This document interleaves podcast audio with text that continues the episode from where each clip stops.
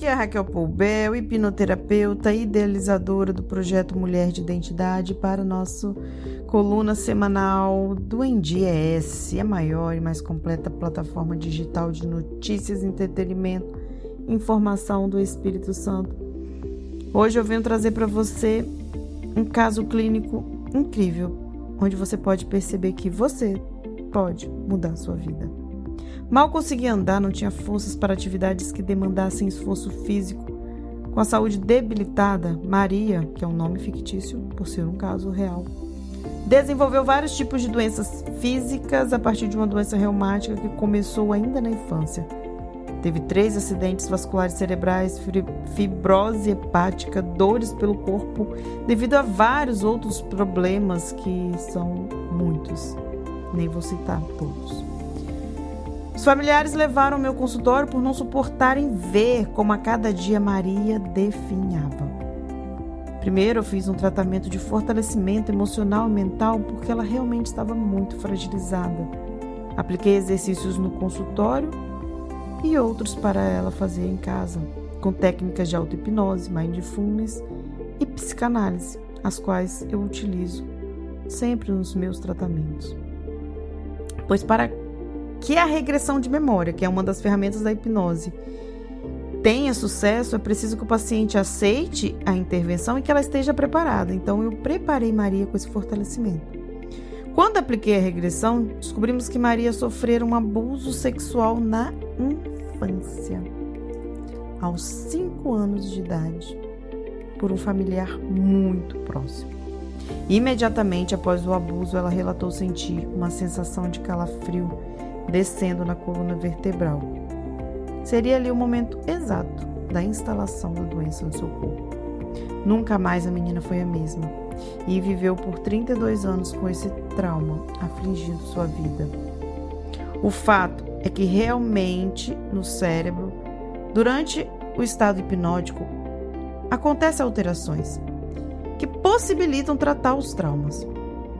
Porque a hipnose é um estado de hiperconcentração e o neocórtex, que é a região onde fica a consciência, ela passa a ignorar os sinais enviados pela amígdala, que é o centro de reação dos estímulos externos. Então, sem esses estímulos chegando à consciência, o nosso senso crítico vai lá embaixo e nos tornamos vulneráveis às sugestões hipnóticas. E no caso dos traumas, as sugestões são para que o paciente trate a dor relacionada a um acontecimento de maneira que faça sentido para sua mente e traga um novo sentido para sua vida, que foi o que aconteceu com Maria.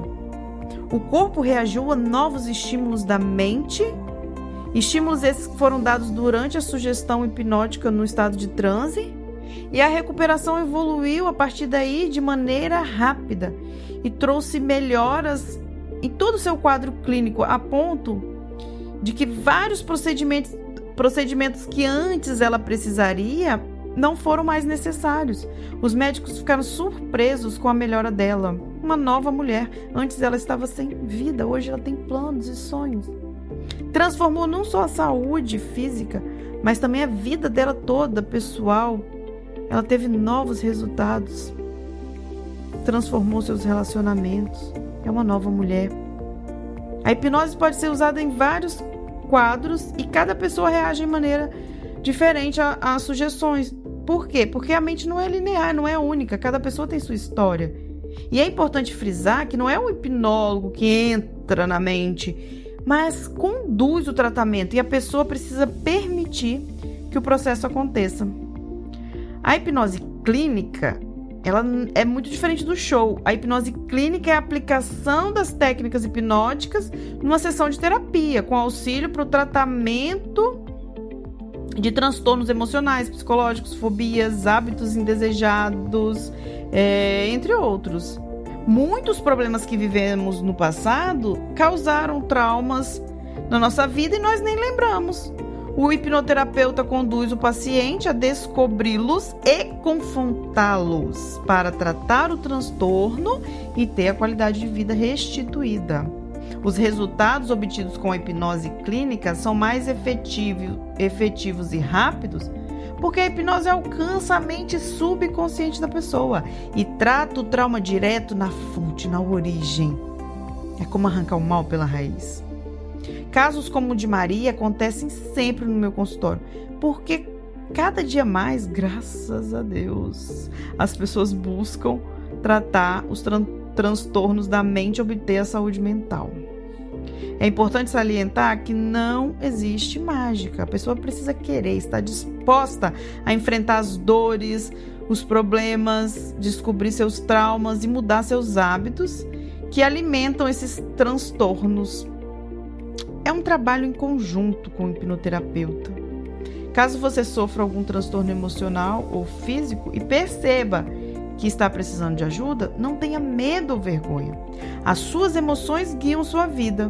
Ou você cuida delas ou perde o poder de conduzir sua vida para os resultados que deseja. Então seja você o condutor da sua vida. Peça ajuda. Conte comigo.